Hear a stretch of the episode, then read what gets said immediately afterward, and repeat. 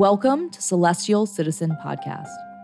I'm your host, Britt Duffy Adkins, and I'm humbled to present to you a very special project that our team has been working on to bring attention to gender discrimination and sexual harassment within the space industry.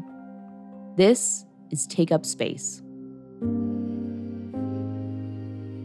The four part companion podcast series to our short film by the same title that spotlights the firsthand accounts of eight anonymous women and non binary individuals from across the space industry and what their experiences have been with gender discrimination and sexual harassment. This film and special podcast series reveals the current climate for gender minorities in a male dominated space and just how much work still has to be done to make humanity's future on and off Earth more inclusive. This podcast episode discusses sensitive topics related to sexual harassment, abuse, and sexual assault that may be triggering or traumatic for listeners. Here is part two Dark Space.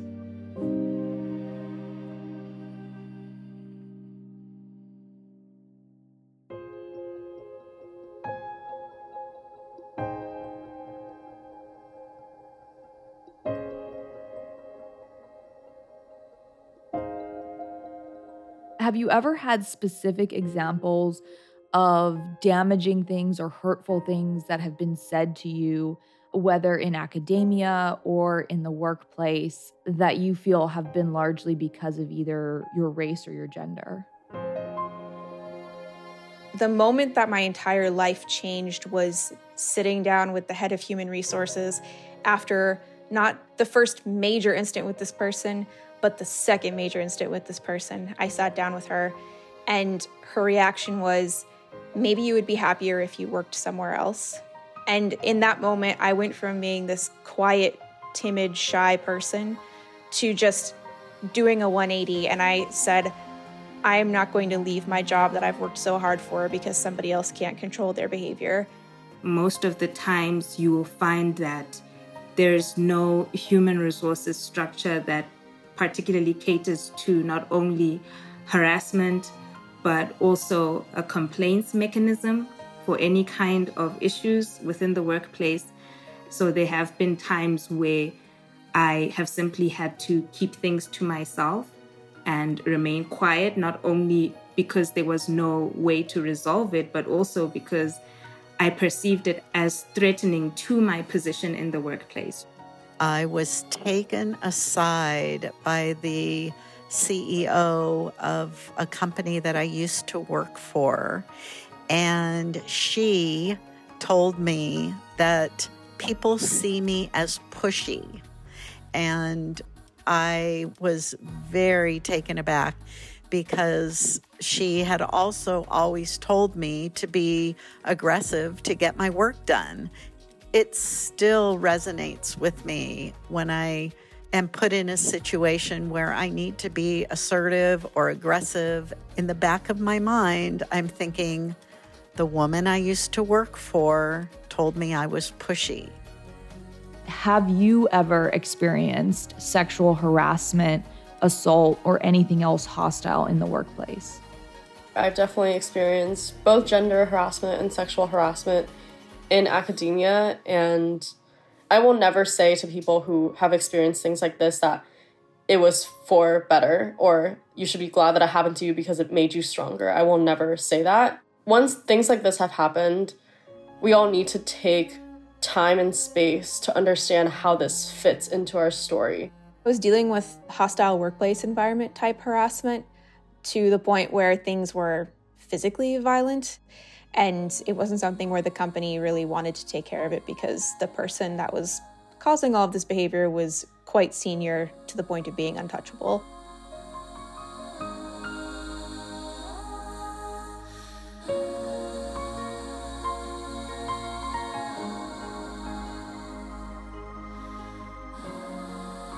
And do you feel comfortable sharing like any either specifics around what was said or what was done.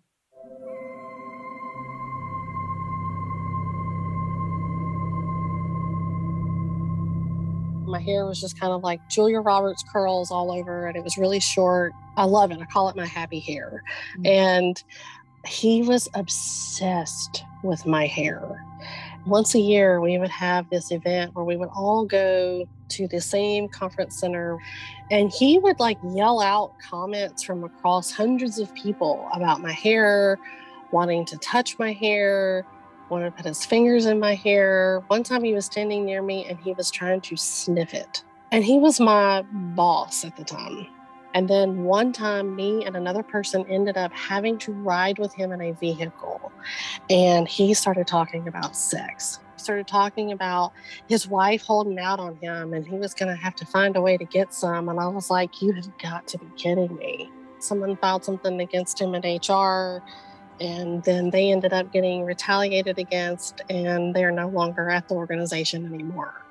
In the project team that I worked in, there were a lot of inappropriate comments floating around about bodies and then what they would like to do, and a lot of discussion around if we think that she was a virgin or how she would be in bed. A lot of inappropriate bedroom talk about myself and other members of the team that was reported, and there was a whole scandal because the leadership of the team asked its members to lie against me. After I reported being harassed, the company's tactic was they knew they couldn't fire me, so they decided to make my life miserable until I quit. It was just day after day of having responsibilities taken away, having my salary sabotaged, moving my office into a closet. like every single day just felt like a struggle, and I didn't want to let them win until it got to the point where one of my coworkers pointed out that they couldn't remember the last time they had seen me smile and they said you need to get out of here. I had an incident at my school. I went to title ix i went to the police and nothing happened. It didn't matter if i said something to them or not. What what happened exactly? Um that one i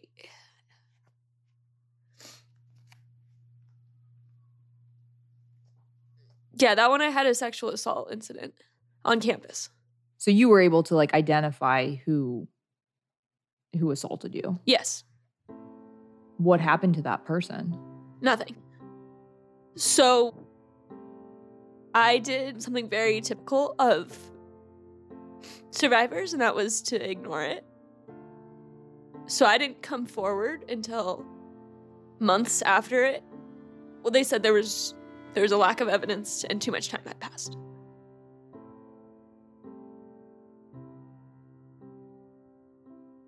Are there women in the field that you know of that have experienced sexual assault in the workplace or in academia?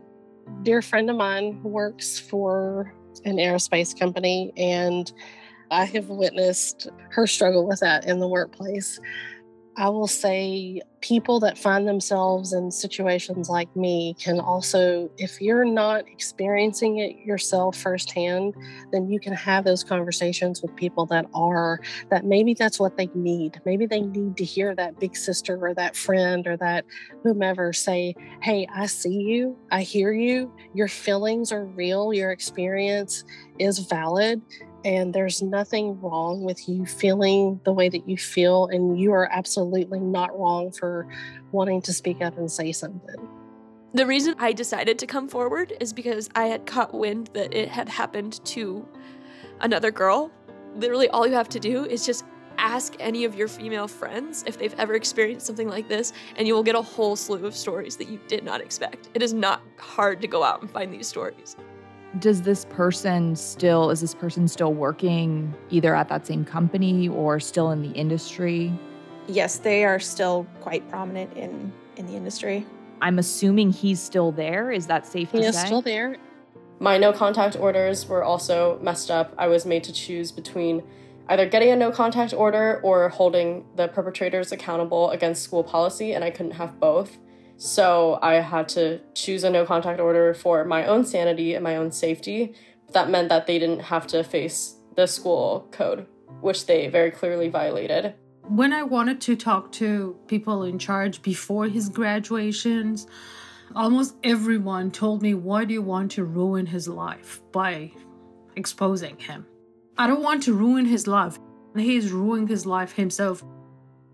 And so, like, presumably this person is still out there, like, hasn't been arrested, hasn't been charged with anything. Is that the case to your knowledge? To my knowledge, yeah. That's probably like the most heartbreaking thing to me is because you don't know how many more after you there's been. This is not just a particular institution or a particular set of faculty. Like, we can't isolate this incident. If we look at it from an isolated perspective, we'll be ignoring the bigger picture, which is systemic kind of sexism that is prevalent in every facet of our lives. It's present in our families, in our schools, in our universities, in our workplaces, in our society.